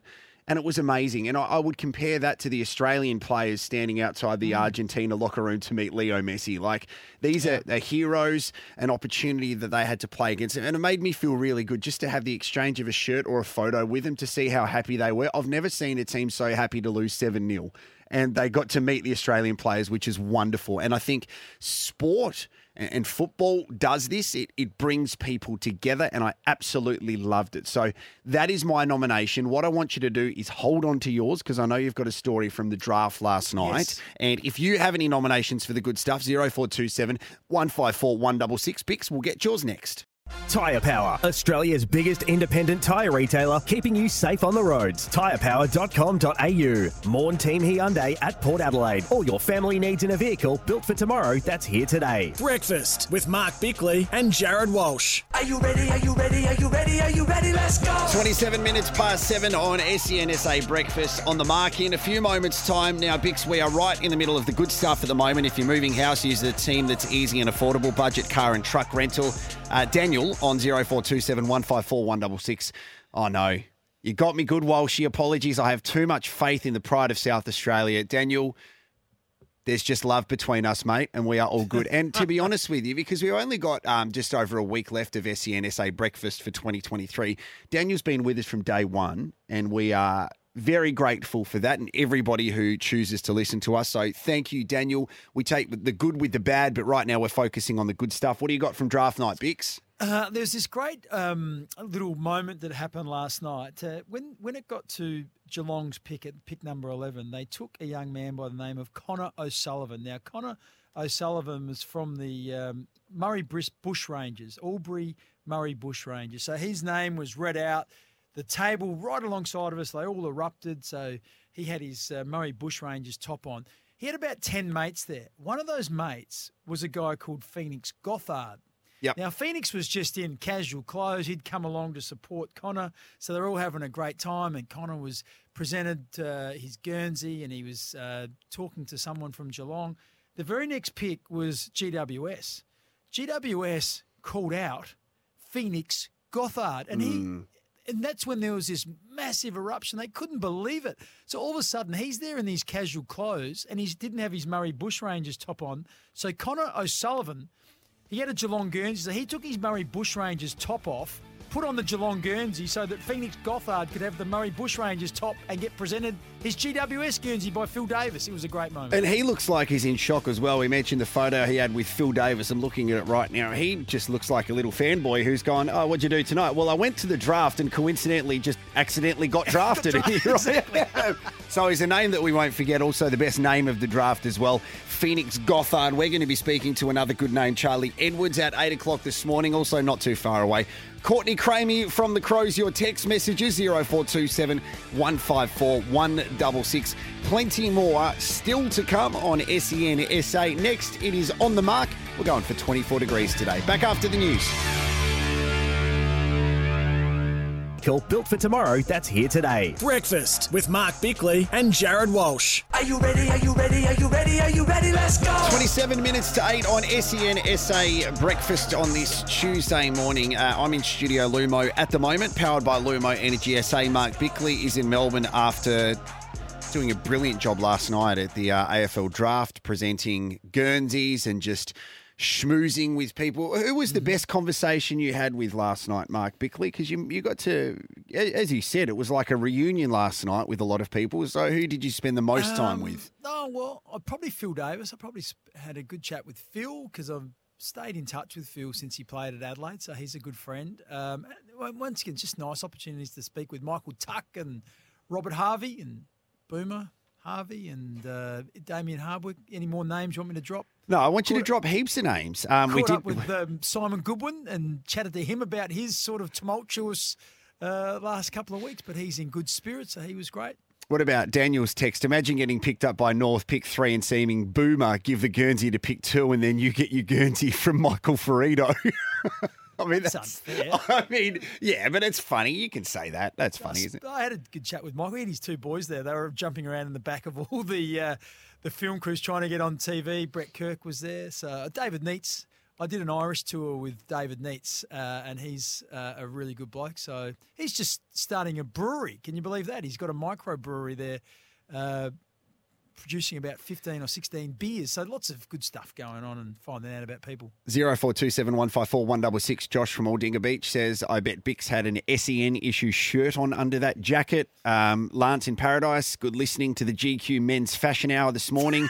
Looking forward to the latest info on hair product. I, I can't help you with that. And dating tips for the modern man. That's very good. See, this is all good stuff, mate. The the Dating tips. I'm not sure about that. Can I read one? Yeah. Uh, Lauren from Mitchell Park sent a very nice text message. in. She said, Good morning, Walshy and Bix. Walshy, I met you at the Sixers game on Friday night. Can you remember Lauren? Absolutely, I can remember Lauren. Yep. Okay. So she said that um, I love the show. I've listened to the podcast every day since show one. You both brighten up my day at work with your banter. The shout out for DJ on Friday night was fantastic, and I hope you felt the love of the crowd. He'll always be a legend to us. Tell us about that moment. Okay, so uh, first of all, I was walking up to um, see my family because my, my young daughters were at the, the game on Friday night and it was wonderful. And I'm walking up there and then I heard this, hey, Jarrod. And I've turned to my left and there was lovely Lauren who was wearing a 36ers jersey. And she said, I just wanted to say I really enjoy listening to you and Bix on SEN. And I was just taken aback that we had one listener. So I was really impressed with that, first of all. And she said she listens to the podcast, so she hears probably the, the adults only stuff we talk about at the start. But it was lovely. And that kind of feedback, we live in a world where everybody just tells you how crap you are at everything. But for someone to actually take the time to do that, um, Lauren, thank you so much. And I'm glad you text this morning as well. Um, and you mentioned Daniel Johnson, so we did make sure that we mentioned that he was there uh, on the the court. He almost really broke our hearts because he hit a couple of three pointers and played pretty well off the bench for the Phoenix. But it was the other DJ playing for the 36ers who managed to get the job done. But Lauren, thank you. We'll be in touch, and I'm going to give you that uh, Cygnett Boost power bank that will keep your phone, tablet, and earbuds powered 24 7. You can have that. Um, we appreciate that kind of stuff because we love we love doing this show, don't we, Bix? We've done like about 106 shows now, and it's um I'm not going to do a count every morning publicly, but I think it's good. It's no, we nice. It's nice because usually we get bad feedback about. No, no, no, it's all good. And um, she said she she goes on to say it's a long email, a long text, but she says she loves you doing the perfect pair. Uh, and then she says that I played for the wrong footy team, but she doesn't mind me as well. So that's nice. Thank you, Lauren. We appreciate the feedback. Another text. What does it say about SA footy when one local club in Queensland, Palm Beach, had as many players drafted as the whole of South Australia? That's another good text. All right, and that potentially could be on the mark. Look at the dogs on the mark! Spaghetti like on the mark. Wobbly man stuff on the mark. Every good side has a good captain. Mark Bickley. Here we go, Mark Bickley. Okay, I'm ready to go. Travis Head is the Australian cricket team's most valuable player. Oh, on the mark for sure. I, I just thought uh, he's been phenomenal. See, i- i- There's almost that turning point where he got dropped in the first test in India, whatever that was, uh, 18 months ago. I don't know, give or take a couple of months. But from that moment on, he's just been. He's played with freedom. He's a, he's a game changer. He can score quickly, and he's just been phenomenal. So, uh, yep, right now, uh, most definitely. Richmond should sign Alex Rance to their rookie list. Do you want to repeat that? Richmond should sign Alex Rance to their rookie list. Do you want to have another go at it? Richmond, Doesn't he play? For, isn't he coaching at the, the Gold Coast, should sign Alex. I gave you a couple of chances, mate. I gave you some chances. No, wait. Wait, is that the, no? Richmond should sign. No. Alex, is that off the mark? The Gold Coast Yeah. should sign Alex Rance. No, um, that's off the mark. I, look, at the moment, he's only part time. He, he's doing uh, two days a week, I think, uh, and I think that suits where he's at. He's one of these guys that doesn't live and breathe footy, and you know that's why he retired pretty much at the peak of his powers. Uh, when he could have still played a bit longer, he's come back because he loves the culture, he loves the leadership side of it. He's happy to give two days a week. I'm just not sure if you said to him, "Oh, look, there's a chance you might be able to play. You're fit enough to play, but you got to train five days a week." It just wouldn't happen. He's 34. I reckon they should do it. I reckon he'd be handy. But it's not about me. Yeah, I Teams was going to say, I'm the Jared, is it? Teams bidding for recruits in the draft is a waste of time knowing the bid will be matched. Hmm. It's an interesting one, this one. I, look, I think it's off the mark because what you are doing is you are forcing a team to pay market value. So if you don't bid and it just gets further and further and further down the draft, then that that, that team, let's say Hawthorn with Will McCabe, let's say no one bids because they say, ah, oh, Hawthorn are going to match anyway. They end up getting him for, for pick 40 or pick 30, where he really is a first round. But who pick. So- cares? Isn't isn't that then like they're they're worried more about what other teams would do apart from what they're doing? Well, what you're saying is it's bringing integrity to the draft. So you're saying we want him.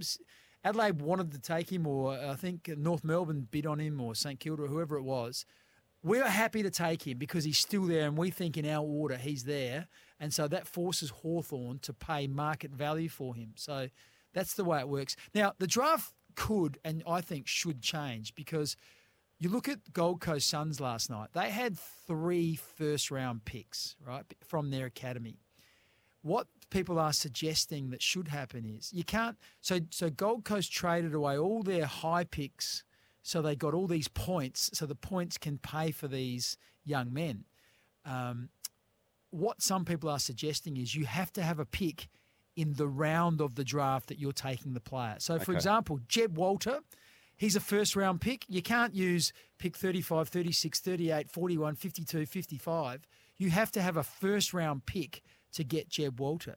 Now, if you then want to get, uh, who was the next guy, Ethan Sharp or someone, and he's in the first round as well. Well, guess what, Gold Coast? You have to have another first round pick to grab him as well. So you either have to bring your future pick forward, you have to trade a player away to get another first round pick, but you can't just pick up three first round picks with a conglomeration of points that you've just been able to amass. All right, let's keep on going. We've got to uh, skip through these ones as fast as we can. Uh, India are the world champs of something, inflating attendance numbers. They said 120,000 were at uh, Narendra Modi, but there were 92,453.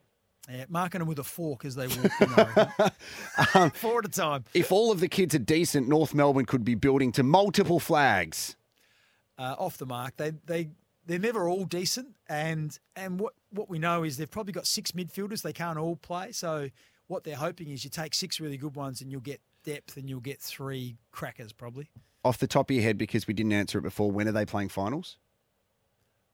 I think three years still away. The Redbacks are winless in the Marsh Cup, but the Shield is more important. On the mark, most definitely, and been a bit stiff. They've been close in all of their games, been in all of their games, but haven't won any. The Aussies winning was Australia's greatest ever cricket win. Greatest ever cricket. I'm happy to say it's the greatest ever cricket World Cup win. I think there's probably been better. Other there's other wins. There's other wins in tests and mm-hmm. other things. I think so. That's off the mark. Mark Bickley believes he's being fashionable with his newly aggressive facial hair.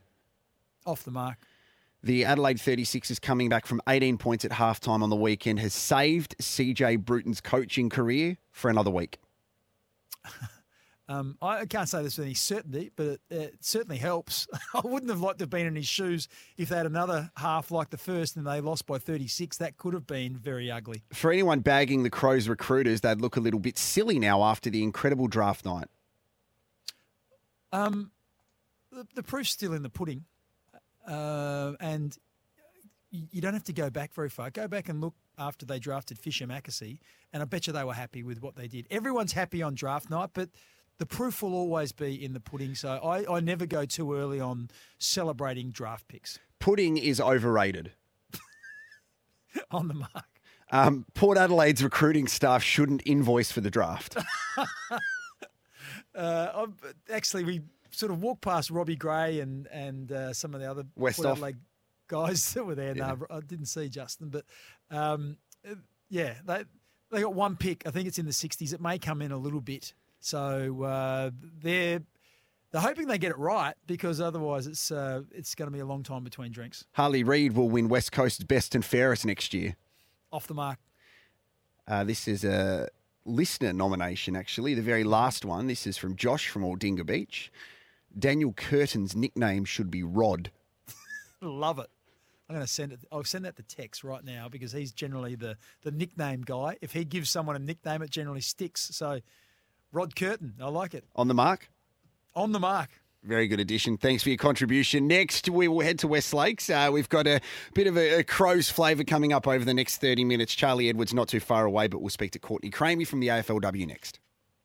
Tyre Power, Australia's biggest independent tyre retailer, keeping you safe on the roads. Tyrepower.com.au. Morn Team Hyundai at Port Adelaide. All your family needs in a vehicle built for tomorrow that's here today. Breakfast with Mark Bickley and Jarrod Walsh. Are you ready? Are you ready? Are you ready? Are you ready? Let's go! At 10 minutes to 8 on SEN SA Breakfast, all things Adelaide Crows at the moment. Just after 8 o'clock, we're speaking to new recruits heading to West Lakes, Charlie Edwards. And right now, Mark Bickley, a successful weekend and bounce back for Adelaide, defeating Sydney, who had the mantra of why not us? And the Crows quickly put that to bed, uh, winning by 11 goals over the weekend. A brilliant result and uh, part of their coaching staff. A brilliant representative of that team is Courtney Cramey. Good morning to you, Courtney. Now, before we get into the AFLW, have you had a chance to see Mark Bickley and his facial hair with the presentation last night to the Crows new recruits? Morning, Walshy. Morning, Bix. Yeah, Yeah, be very yes, careful uh, here, wrapping it, wrapping it very well, Bix. Uh, no, it's nice to get some some young lads and uh, very talented lads to the Crows last night through the draft. Mm, yeah, it looks that way. Hey, Courtney, congratulations on the weekend because it's always difficult when you lose that first week of the finals and, and the pressure builds. Uh, did you take a theme into the, the game against Sydney? What was the messaging you gave the girls before they went out there? Yeah, it was um, definitely great to come up against a side that we've actually never competed against. Sydney, Hmm. obviously being a new team to the competition, and you know, it, there's always a bit of nerves around that, uh, particularly a final too, and, and not knowing your opponent so well, having played them. But yeah, look, Sydney were a rising side and, and definitely brought a lot of pressure. So it was just about uh, making sure that we could absorb that pressure and, and bring our own um, into the game. And, and the girls did that to their credit for four quarters, which is um, something that we've been pushing for for a long time in the lead up to this match. Well, Anne Hatchard, I know she's been playing under, you know, a little bit of duress this for, for a lot of the year, but she was just phenomenal on the weekend. The way she, uh, 37 disposals, the most of any player in a final. What a performance in a big game. Yeah, she was amazing. I mean, um, she just has great capabilities to, to cover the ground, and um, look, that's built off a, a number of pre-seasons and, and hard work from her. But yeah, to be able to finish off some of her work up forward uh, with a couple of goals as well was really pleasing to the team. Is it uh, a little bit of unknown when you go up against a team like Sydney Courtney, where the, I guess all of the talk around the country was that mantra of the, the why not us? We saw that in the men's competition in 2023 with GWS, where they basically uh, they couldn't lose. They could win fans of the nation, and ultimately it was up to them to see what happened after that. But with that unknown comes a little bit of trepidation too. Yeah, absolutely. I mean, we know that they're, they're coached really well by Scott Gowans, and you know what he's been able to do in a short amount of time is has been really significant with the group. And I mean, to the bottom of the ladder to then play finals the next season was a you know a big effort from them. But yeah, I mean, we, we don't focus too much on the opposition as such. I mean, you've got to go about your own business and make sure your own backyard's in order. And um, to the girls' credit, um, we were able to just execute on the day and um, everything that we had trained during the week. It was a really leading effort, um, and like I said, to be able to execute four quarters of, of solid pressure across the course was really exciting. So, what were some of those focus points? And I guess more uh, philosophically, and I know that Doc Clarke is is like that. Um, what did you learn about yourselves after the loss leading into that game that helped you defeat the Swans? Yeah, I mean, our contested ball is, is something we really pr- pride ourselves on, and that, and that you know that tackle pressure and pressure point. So um, to be able to execute that, as I said, um, for a long time was, was was great, and to continue to do that. Um, but I suppose also, yeah, just being able to see some of the girls get some of their rhythm um, throughout those four quarters, and you know the likes of Zoe Prowse, she's been huge for us down back and um, always standing up. So yeah, it was really pleasing to see some of the girls um, get some consistency as well. Now, Courtney, you take your game on the road after being at home for the last couple of weeks. Uh, North Melbourne, they, they're going to present a big challenge. They'll be chock block full of confidence after their win. They've had a week's break. Are you looking forward to the challenge of, of having a crack at them? Yeah, absolutely. I mean, they're coming off some great form, having knocked off the reigning premiers, um, Melbourne, um, quite significantly the week before. And, you know, we only came up against them a couple of weeks ago too, and we're able to get the chocolates that day by a few points. Um, but there's no doubt they're, they're a fantastic team. So definitely going to be a battle of the midfield. I mean, they have some great stars in, in Jasmine Garner and Emma King and Gemma Bruton and Ash Riddell, but uh, likewise, so do we. Um, Anne Hatchard and Emily, Ebony Marinoff are having pretty good, outstanding seasons themselves. So it's going to be, yeah, a great battle in the midfield. Talk to us about Anne Hatchard. I mean, she just keeps getting better and better. But when it comes to, to finals times, the true champions really stand up, and she was absolutely outstanding on the weekend. You're hoping for a, another performance like that. Yeah, if she can back that up, that would be qu- quite good for the team. But no, Anne's an amazing competitor, and obviously she puts in a lot of hard work, and it's it's nice just to see her get some reward for effort. I mean, she's been announced as uh, part of the All Australian squad uh, again this year, and, and something she's been able to do in past years, and you know, a champion of our club, and just to see her execute on game day is really really pleasing, and I have no doubt she'll um, she'll be able to back that up. She's just a fantastic player.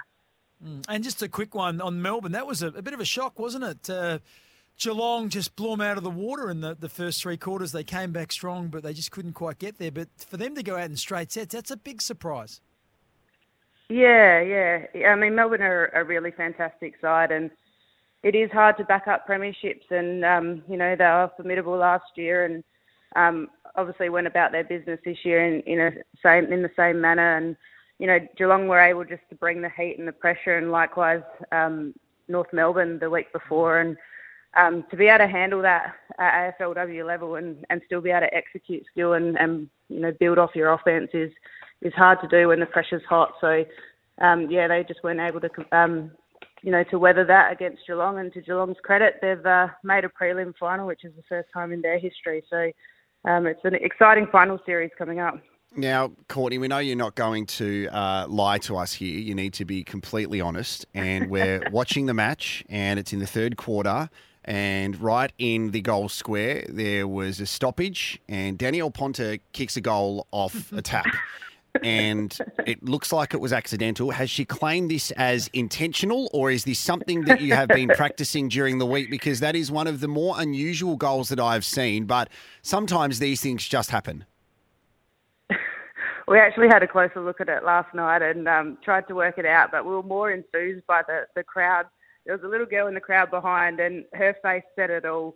It was just shock, and um, yeah, she was really excited by it. But no, Danielle Ponter is a, definitely a special player, and um, she's always got some tricks in her book. Um, she hasn't quite given me the full full spill on whether it was intentional or not yet. Well, you put yourself in that position, Courtney. You get the, the rewards. But um, we uh, we loved the fight back last week. It's a it's a huge match for uh, for Adelaide this week. You go away from home. You take on North Melbourne, who are well rested, well prepared. So we wish you all the best, and we hope you can extend your season by another week again.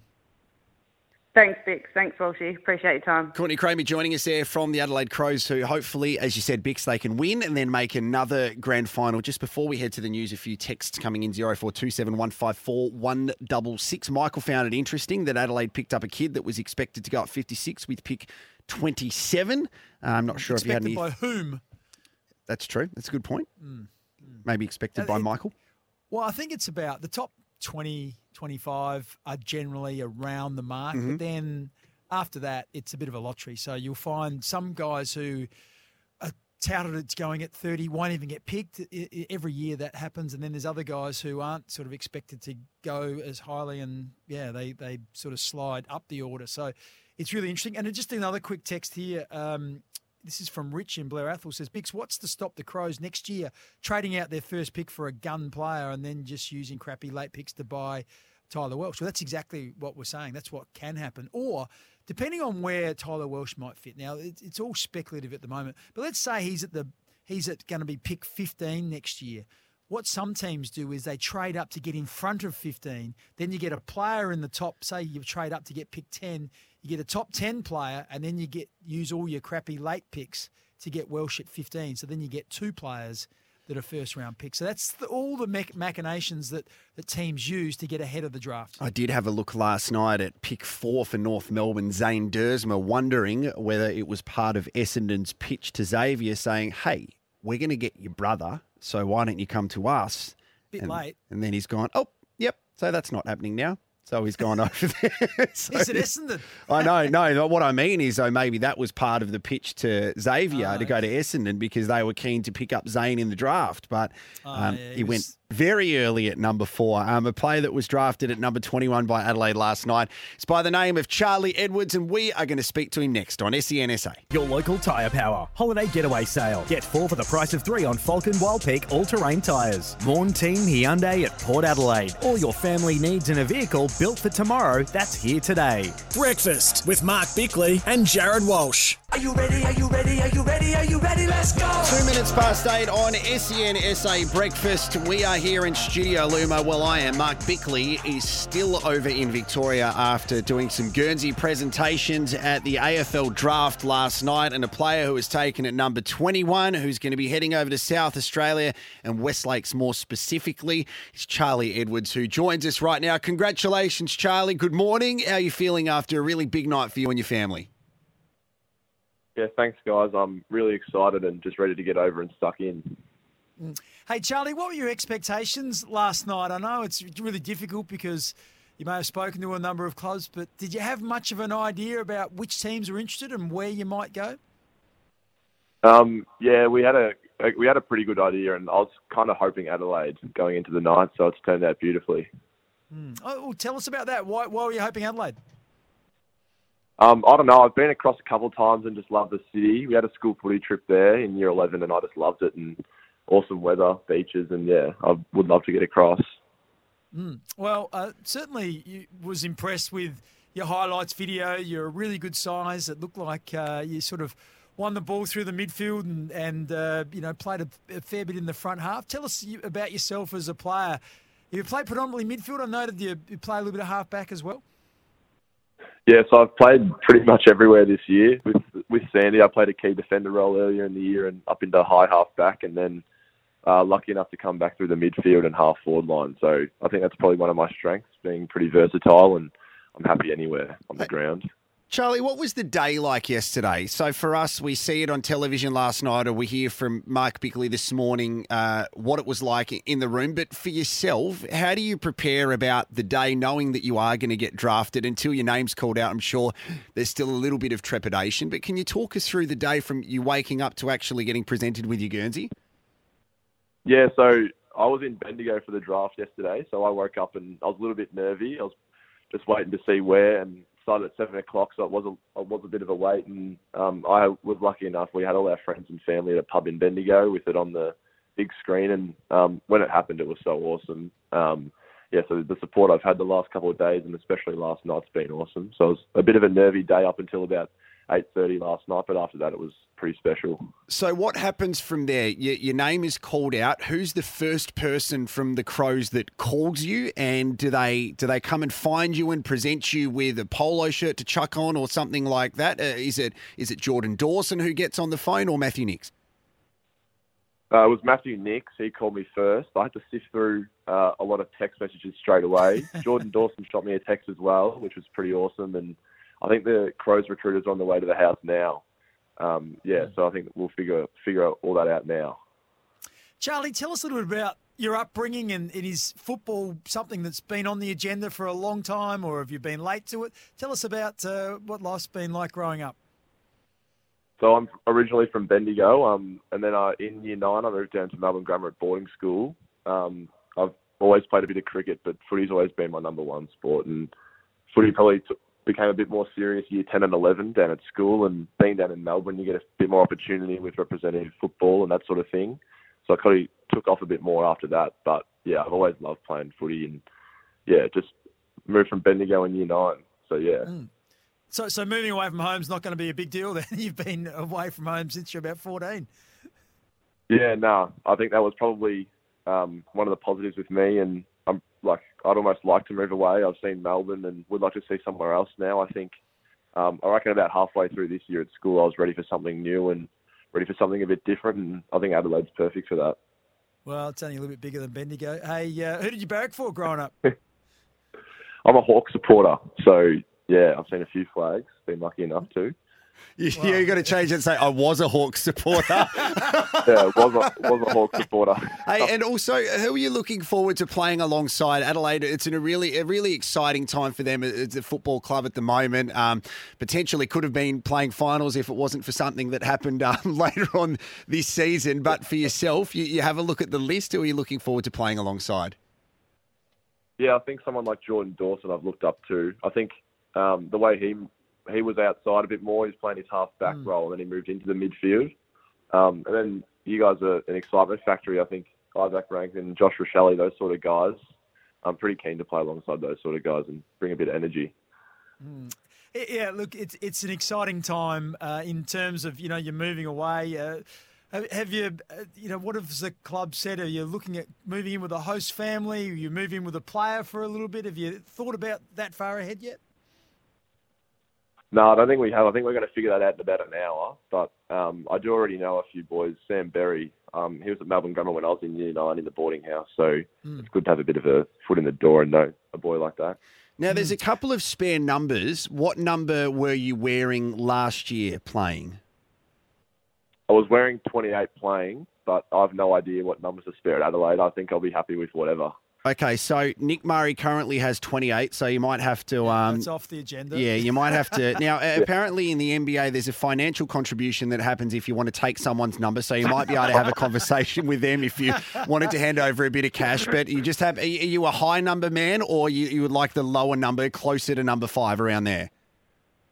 I reckon 23 is the perfect number. I love that. I think like, um, but whatever number, I'm I honestly don't care. Well, we know that um, Shane McAdam used to wear 23. 23 is right, available, Jarrod? Mark Yeah, Bickley. so it might be 23 ava- is available. Very, very famous number at the Adelaide Football Club. Andy McLeod, of course. There you go. hey, that would be nice. Um, just one final one. Oscar Ryan was taken with pick 27. He's from the Murray Bushrangers. Have you uh, had anything to do with Oscar before? Or is he going to be someone, well, clearly you'll be someone you'll get to know, but have you met him before?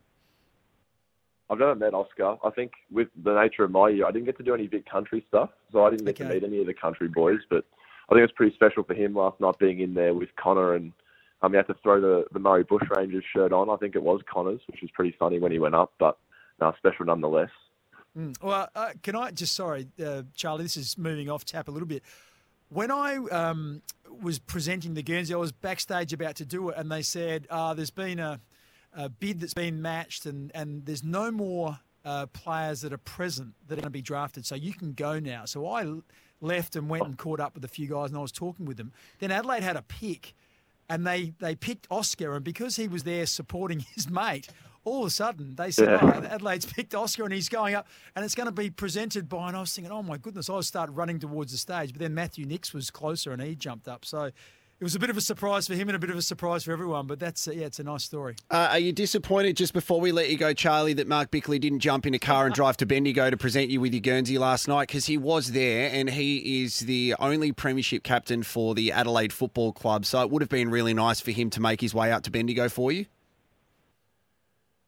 I'm a little bit flat. It is the two hours down the highway, but no, I think we can, we can pass on. I don't worry, Charlie. I'm sure we'll cross paths at some stage, mate. But uh, I think everyone, every Crows supporter's wrapped. You're exactly the prototype of player that Adelaide needs. So we hope that you have uh, a very long and fruitful career at Adelaide. And uh, lovely for you to give us some time this morning.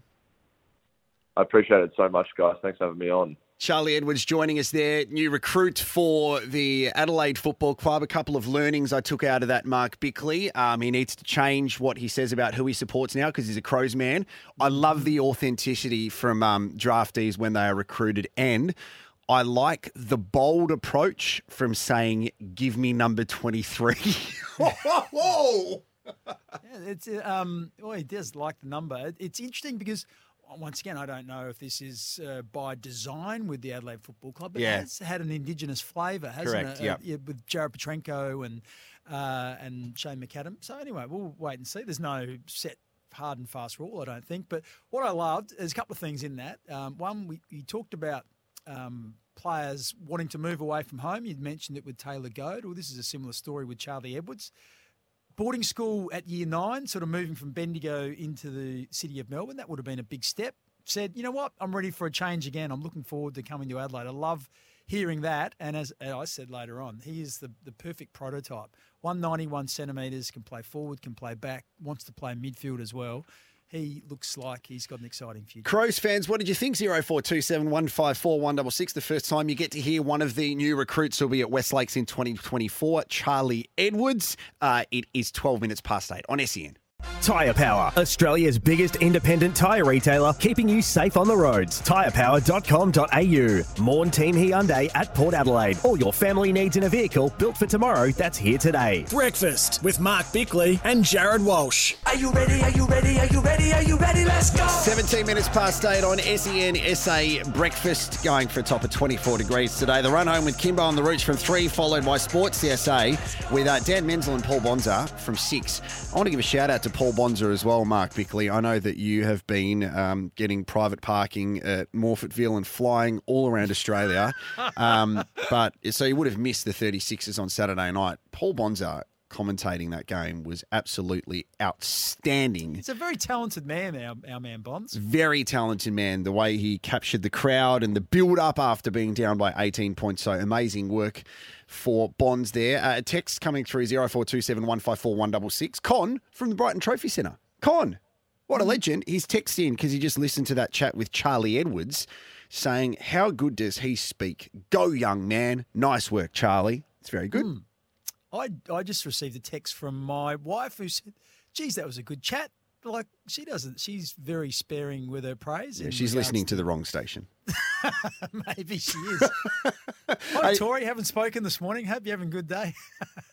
now we're communicating to our family. Yeah, exactly, My yeah. wife doesn't listen anymore. She's had enough because I, I referred to her as one of my children. So let's have a listen to Daniel Curtin, uh, one of the draftees from last night.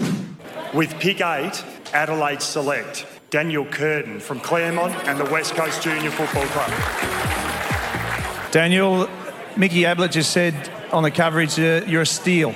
Perth boy, you going to the Crows. Did you have any inkling that it was going to be the Adelaide Crows tonight? Uh, no, not at all. Didn't. Um, yeah, big surprise, but it would have been with anyone else as well. So yeah. What about you? You had an incredible year with Claremont. You, you played in the seniors at WAFL. That's got to be a great experience going into your first season next year. Yeah, no, um, it was absolutely awesome, and to um, win the premiership with all my mates at Colts was um, yeah great, and the experience playing league footy was awesome too. How'd that feel winning the uh, under 19 premiership with your mates there, and obviously you're moving on to the big league? Yeah, no, it was pretty cool. Um, it was a great experience, and yeah, very fortunate for it. So who do you model your game on? Uh, you can go forward, you can go back. You- You got a bit of pav about you being the WA boy. Yeah, no, um, yeah, someone like Pav, just versatility across a lot of positions, something that um, yeah, definitely like to be compared to. Yeah, Well, Dan, congratulations, mate. You're now a Crow. appreciate it. Thank you. a bit like Pav being a WA boy. Pav's a South Australian boy. We just need to get that right there.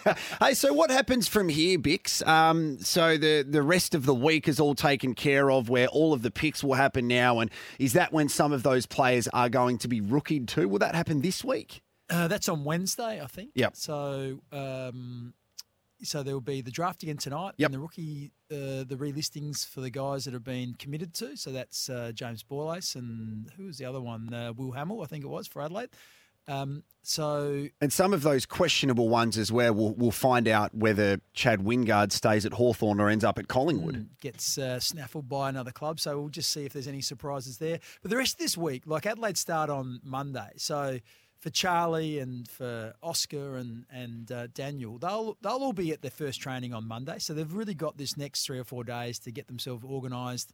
Uh, you know, they'll be working out where they're going to stay. So some guys will be wanting to stay with a host family. Yep. Other guys might uh, be less inclined to do that and say, no, look, I'll move in with a player. You know, there's sometimes, I think Reilly O'Brien, for example, has hosted players. So that you get this sort of like a mentor that gets you to and from training and you know organising the meals and all that sort of stuff to give you a bit of a hand for the first. Generally, that's prior to Christmas, and then you sort of find some more permanent digs after that. So there's a fair bit of stuff that goes on getting yourself really organised. You know, some of these young players are just out of school. Some of them don't have a car, Mm. and so then they have to organise. You know. To get a car and drive around and all these types of things. So, um, a bit of organising to happen over the next four or five days. And it's the things that we don't see too. As you said, something like uh, the the fact that a lot of these players have been living at home for so long, then they have to live out of home. If it's not with a host family, with another player, and then it- it's almost like the the first preseason is the education as well about what they need to eat, all the meetings about all the preparation. Yeah, and and I remember from experience when I was coaching, which is a long time ago now, but the young guys, the, training is so much more intense and longer than what they're used to. And when you talk to host families or people that they're uh, living with, they literally say they finish training, go home, have a big feed, then they just go straight to sleep. Yeah, They're just exhausted uh, for the first month or so. So it's a huge culture shock. It's a huge change, but it's something they've been dreaming about for a long time. We will put up that podcast, uh, the chat we had with uh, Charlie Edwards in the next couple of minutes as well. Actually, it's up right now. So if you want to go to where you get your podcast from, um, after we wrap up the show, you can listen to everything. But if you've just missed it, the chat we had with the number 21 pick in the draft, Charlie Edwards, that is live now. Back after this on SENSA.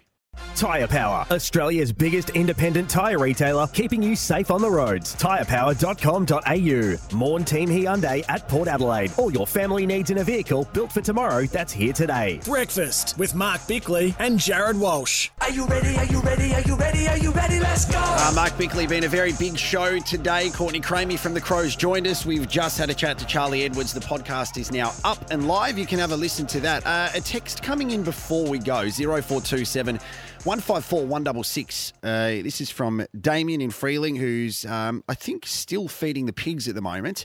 And he wanted to know whether Port Adelaide could quickly pick up James Borlase in the draft. Um, in this draft, they could. In the national draft, because if they wait for the rookie draft, Adelaide will have a pick before Port Adelaide. So Mm. they can use the national draft if they want to.